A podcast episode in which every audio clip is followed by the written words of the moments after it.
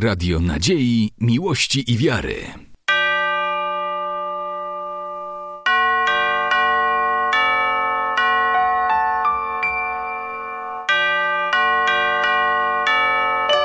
Radio Ortodoksja.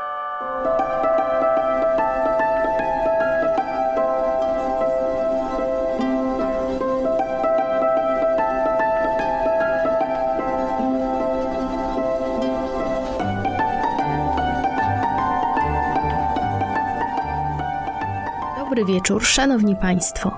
Przed mikrofonem Karolina Ignaciuk.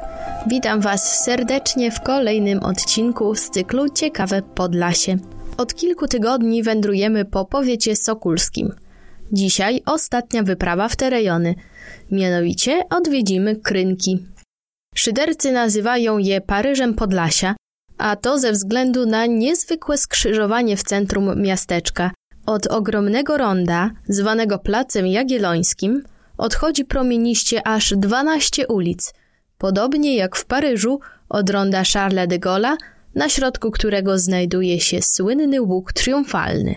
Niech złośliwcy się śmieją, jednak Krynki to z pewnością jedno z najpiękniejszych podlaskich miasteczek z bogatą historią, o której dzisiaj co nieco usłyszymy. A zaczniemy od wysłuchania legendy związanej z powstaniem Krynek. Przed dawnymi laty, bezkresnymi bezdrożami, wśród potężnych puszcz od strony Grodna podążał orszak rycerzy z taborami.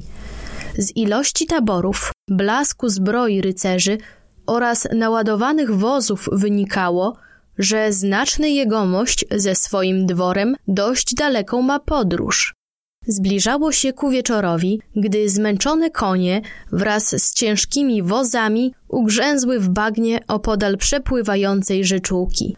Pomimo ponagleń woźniców oraz pomocy czeladzi, nie udało się do wieczora wyciągnąć taborów z bagna. Postanowiono urządzić obóz i rozbić namioty na przeciwległym brzegu rzeczułki, aby dać odpoczynek zmęczonym koniom, rycerstwu i czeladzi. W środku ustawiono najbardziej okazały namiot, w którym miał odpoczywać jaśnie pan, zwany przez rycerzy księciem. Wczesnym rankiem książę zarządził wykonanie prowizorycznego mostu, co w znacznym stopniu ułatwiło przeprawę. Jeden z najbardziej dostojnych dworzan, który towarzyszył stale księciu, spytał go, czy spełnił prośbę królowej i zabrał ze sobą wodę z cudownego źródła na Litwie – Książę potwierdził wykonanie prośby, a po cichu zwrócił się do sługi, aby ten nabrał wody z pobliskiej krynicy. Przybywszy do Krakowa, książę podarował cudowną wodę królowej Jadwidze. I o dziwo, bóle żołądka władczyni po kilku dniach ustąpiły. Jagiełło, zdziwiony skutecznością leczniczą przywiezionej wody, przyległe do źródła ziemię ofiarował swemu najlepszemu słudze w dowód wdzięczności. Ten zaś przy źródłach założył osadę i na pamiątkę tego zdarzenia i bytności księcia nazwał ją Krynkami, z racji, że w tym miejscu wytryskiwało kilkanaście źródeł, krynic. Wieść o uzdrawiającej wodzie z krynek szybko rozeszła się po okolicy. Dość często zdarzało się, że podróżujący tym szlakiem kupcy, rycerze oraz podróżni zabierali ze sobą z krynic większe zapasy wody w celach leczniczo-orzeźwiających. Już jako król Polski Władysław Jagiełło powtórnie odwiedził Krynki w 1434 roku, odnawiając tu jedność Litwy z koroną. Jednocześnie delektował się obficie wodą z pobliskich Krynic. Szybko rozbudował się dwór królewski oraz osada, która z biegiem czasu zmieniła się w miasto Krynki.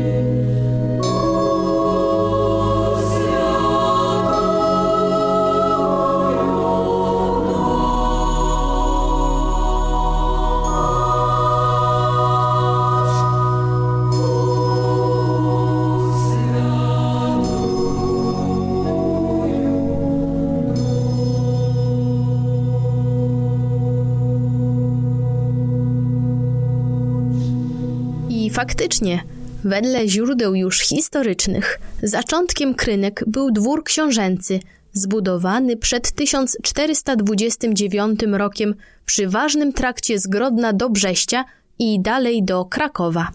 Siedziba dworska w Krynkach stanowiła miejsce pobytu dworu królewskiego w czasie podróży z Krakowa do Wilna. W 1434 roku odbyło się w dworze królewskim spotkanie powracającego z łowów w Puszczy Białowieskiej króla Władysława Jagiełły z wielkim księciem litewskim Zygmuntem Kistutowiczem.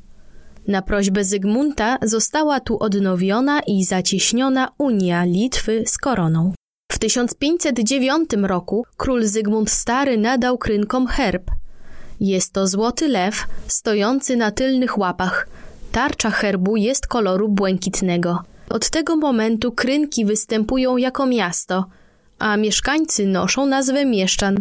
W 1522 roku ten sam monarcha ufundował w krynkach kościół, a w 1540 wydał przywilej na cotygodniowy targ.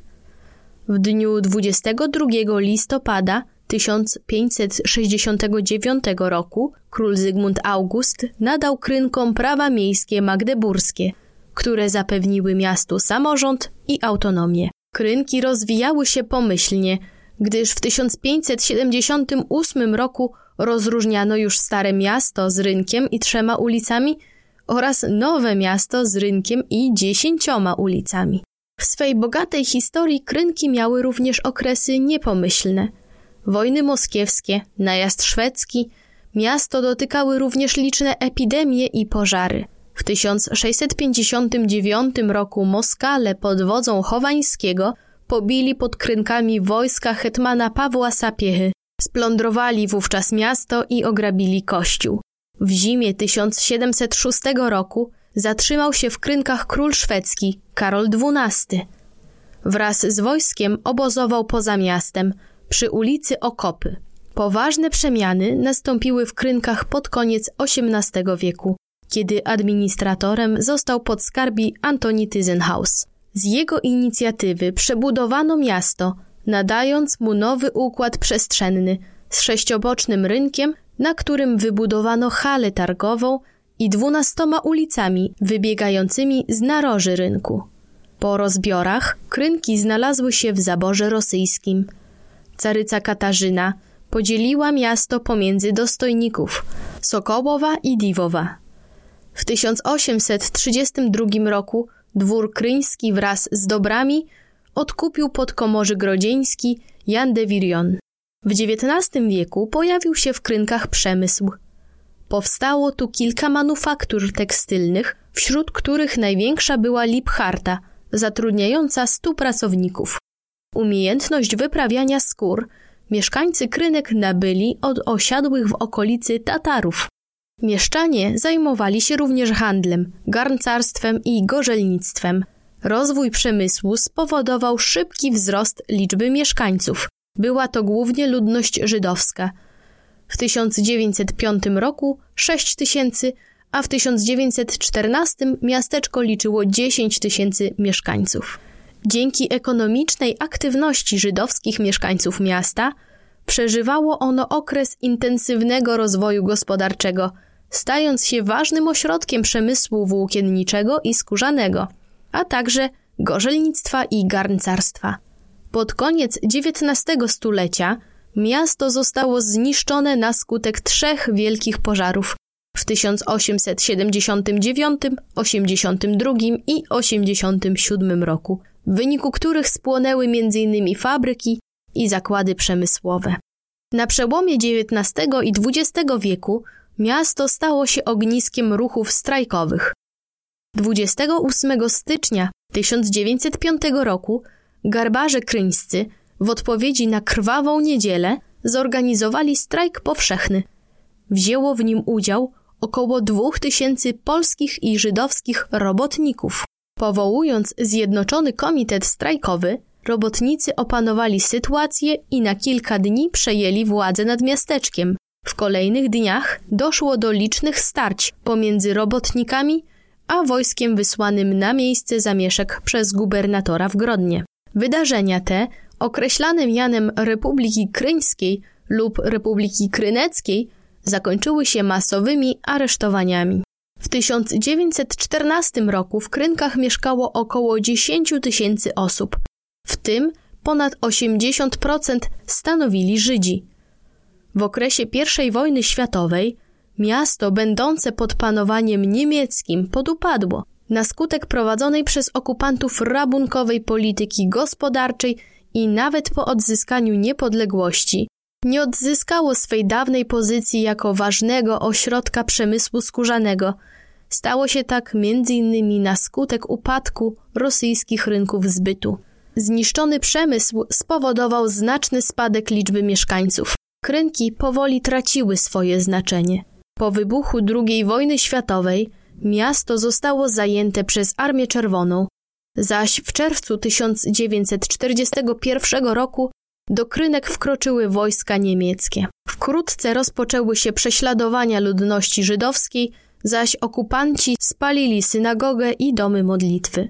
W grudniu 1941 roku utworzono tu getto, w którym skupiono całą żydowską ludność miasteczka oraz Żydów z okolicznych miejscowości.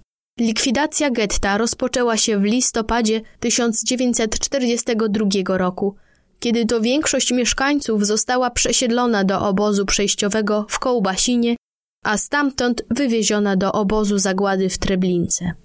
Okres świetności miasta definitywnie zakończył się po II wojnie światowej.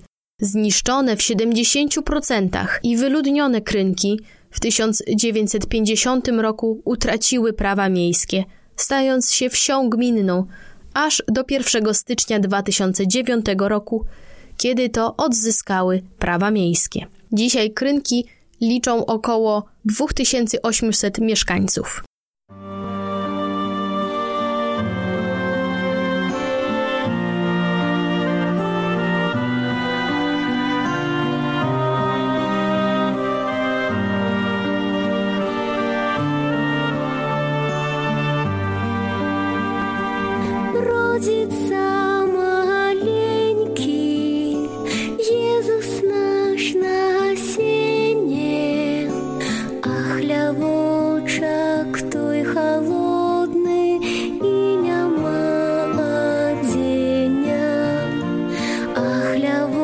着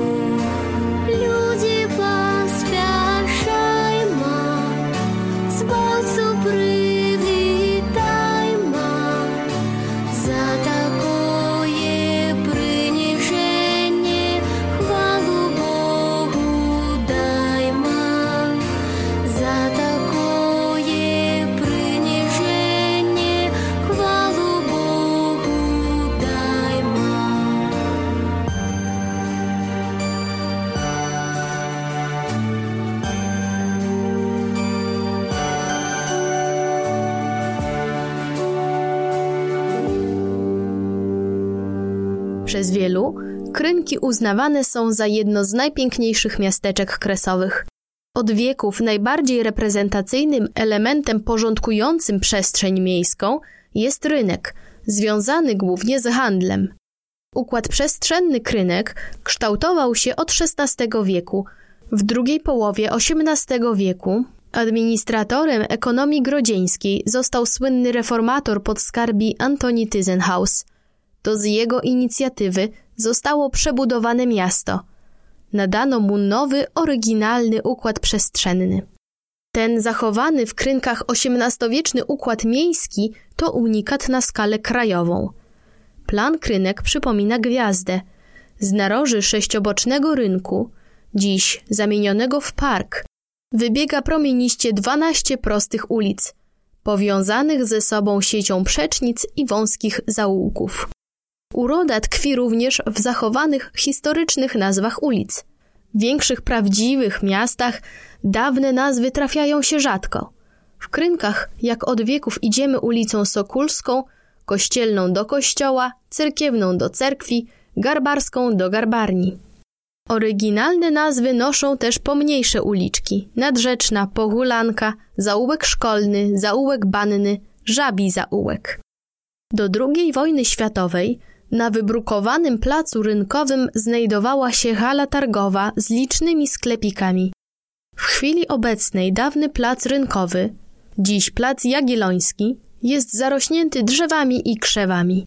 Zamiana placu rynkowego na park w latach 60. XX wieku w istotny sposób wpłynęła na przestrzeń i znaczenie tej przestrzeni dla życia mieszkańców.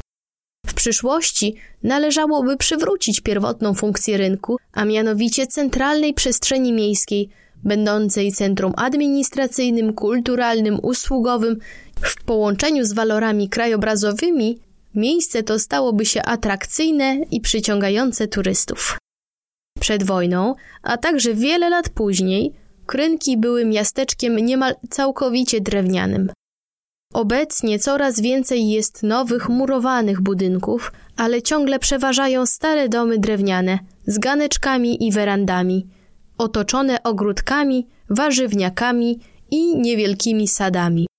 Niektóre uliczki na peryferiach, jak na przykład Nowa, ze zwartą zabudową chałup ustawionych szczytami do drogi, niczym w zasadzie nie różnią się od okolicznych wsi. W wąskich zaułkach można napotkać drewniane domy z mnóstwem przybudówek, szop, poddaszy, mansard, tworzących małe labirynty i nieprawdopodobne konstrukcje architektoniczne. Warto zwrócić uwagę na niektóre kryńskie zabytki. Prawosławnym mieszkańcom Krynek służy cerkiew zbudowana na miejscu wcześniejszej świątyni drewnianej przy ulicy Cerkiewnej, na wschód od rynku, w otoczeniu starych lip i klonów. Pamiątką po Żydach są dwie dawne synagogi zachowane w centrum miasta. Starsza, pochodząca aż z pierwszej połowy XIX wieku, stoi na terenie dawnej żydowskiej dzielnicy zwanej Kaukazem. Nazwa pochodzi od kupców sprowadzających skóry do garbowania aż z Kaukazu. Druga, przy ulicy Czystej, to ceglany piętrowy budynek wzniesiony już w drugiej połowie XIX wieku. Najcenniejsza była synagoga główna, zbudowana w 1756 roku po pożarze starej drewnianej bożynicy. Obiekt wzniesiony w stylu klasycystycznym z ciosów granitowych wykonanych z głazów narzutowych, jakich nie brak w okolicy. Do kościoła kryńskiego idzie się w poprzek Doliny Rzecznej, długą ulicą kościelną, w której perspektywie położona na przeciwległym zboczu świątynia przedstawia się malowniczo i imponująco. Znacznie cenniejszym zabytkiem jest stojąca obok barokowa dzwonnica bramna z XVIII wieku. Jej białe mury i czerwień dachu pięknie kontrastuje z ciemną zielenią drzew okalających kościół. Wśród tych drzew na przykościelnym cmentarzu kryje się kilka ładnych XIX-wiecznych nagrobków okolicznych ziemian. Wyróżnia się marmurowy nagrobek Dewirionów, właścicieli miejscowego dworu i majątku oraz groby Korybut Daszkiewiczów, właścicieli majątku Górka koło Kruszynian. Naprzeciwko kościoła stoi drewniana plebania z 1912 roku, przypominająca obszerny dwór z naczółkowym dachem i podcieniami. Przy drugiej z przyległych do kościoła uliczek tonie w zieleni mniejszy dworek ze wspartym na toczonych drewnianych kolumnach gankiem. Za kościołem i przy niedalekiej ulicy Nowej nie brak starych malowniczych chałup. Mówiąc o krynkach, nie sposób nie wspomnieć o miejscowych cmentarzach, pięknie usytuowanych na zboczach wzgórz, opadających ku dolinie, w której rozłożyło się miasteczko. Cmentarz żydowski, jeden z największych, najstarszych i najlepiej zachowanych na Białostoczyźnie, został założony w 1622 roku na mocy przywileju królewskiego. Powierzchnia więcej niż dwóch hektarów mieści 3116 macew i 16 betonowych nagrobków ustawionych w regularne rzędy. Nagrobki malowniczo poprzekrzywiane są na wszystkie strony, nurzają się w wysokich trawach. Cmentarz dzieli się na część starą, XVII i XVIII wieczną oraz nową, XIX i XX wieczną. Całość otacza mur z ubiegłego wieku. Na sąsiednim wzgórzu, wśród gęstwiny drzew, znajduje się cmentarz prawosławny. Idzie się tam malowniczym zaułkiem zwanym Zagumiennym, przy którym rozlokował się wyjątkowo malowniczy zespół krytych słomą spichlerzyków, stodółek i piwnic. Cmentarz katolicki leży na przeciwległym końcu krynek, przy drodze za kościołem, również na stromym zboczu kolejnego wzgórza. Od bramy w górę cmentarza wiodą kamienne schodki. Wśród starych drzew kryje się wiele ładnych XIX-wiecznych nagrobków. Uwagę zwrócić może grobowiec rodziny Dziurdziów, tytułowych bohaterów jednej z najbardziej znanych powieści Elizy Orzeszkowej. Naprzeciwko cmentarza, za doliną Krynki, która jest tu wąziutkim, często wysychającym strumyczkiem wypływającym spod pobliskiego wzgórza, rozciąga się rozległy park, w którym niegdyś stał dwór właścicieli miejscowego majątku, Devirionów. Dwór nie zachował się, ale ów park jest z pewnością jednym z najpiękniejszych parków podworskich na Białostoczyźnie. Piękny starodrzew tworzą głównie lipy. Są także stare dęby, jesiony, klony i kasztanowce. W upalne dni w czerwcu i lipcu panuje tu przyjemny chłód, a cały park wypełnia zapach lipowego kwiecia. Ku północy i południu wybiegają z parku wysadzane lipami i klonami aleje, a przy jego północnym skraju wznoszą się wysokie mury zrujnowanej budowli. To resztki dawnej stajni ze spichlerzem z przełomu XVIII i XIX wieku. Ze skraju położonego na niewielkim wzniesieniu parku roztacza się widok na miasteczko, rozłożone wśród zieleni, po obu stronach doliny rzeki Krynki, przeglądające się w lustrze utworzonego na rzeczce zalewu.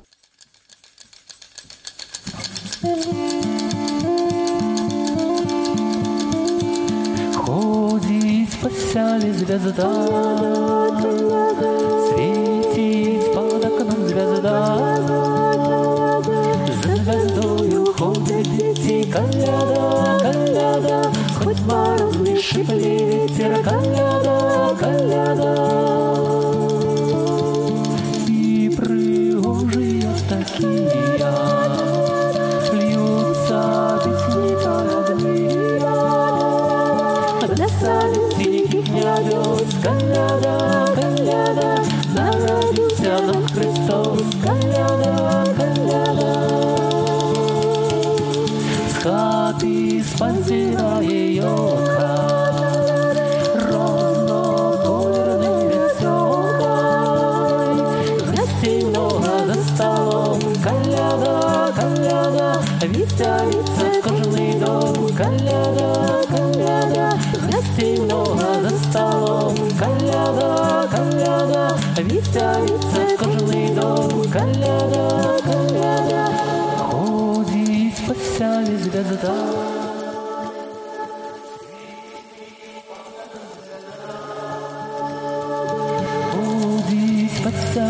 Co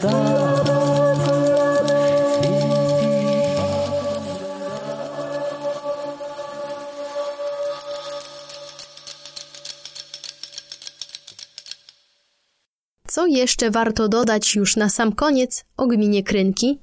Na pewno to, że w Krynkach urodził się białoruski pisarz Sokrat Janowicz.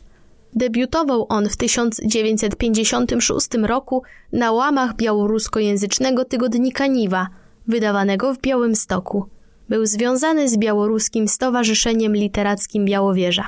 Sokrat Janowicz zmarł w Krynkach w 2013 roku, wciąż jednak jest on duchowym i honorowym patronem Fundacji Villa Sokrates, która powstała w październiku 2009 roku na bazie istniejącego od kwietnia 2002 roku Stowarzyszenia Villa Sokrates. Fundacja ma swoją siedzibę w Krynkach, w domu rodzinnym pisarza i zajmuje się organizowaniem wystaw, spotkań i różnych wydarzeń kulturalnych, przede wszystkim festiwalu Trialog, na którym spotykają się przedstawiciele sztuki, literatury i szeroko pojętej kultury z Polski, Białorusi i Ukrainy. Wydarzenia trialogu odbywają się zazwyczaj późnym latem. Wspomnę jeszcze, że w gminie Krynki znajdują się Kruszyniany, druga obok Bochonik miejscowość na Podlasiu, w której skupieni są nasi podlascy Tatarzy. Mówiłam o tej społeczności w jednym z letnich odcinków programu Ciekawe Podlasie. Drodzy Państwo, a w dzisiejszym odcinku to już wszystko. Zakończyliśmy wędrówki po powiecie sokulskim, ale zostało do zobaczenia jeszcze mnóstwo innych ciekawych miejscowości.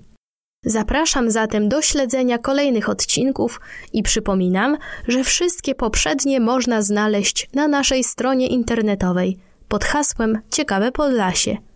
W studiu była z Państwem Karolina Ignaciuk. Dziękuję serdecznie za spędzony miło wieczór i życzę spokojnej nocy.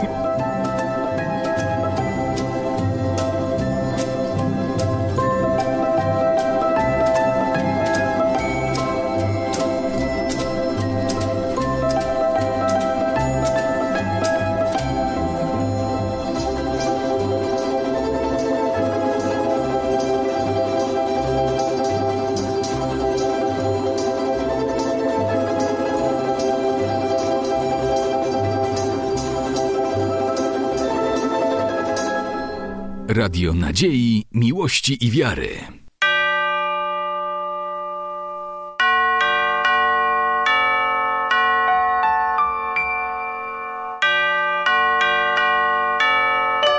Radio Ortodoksja.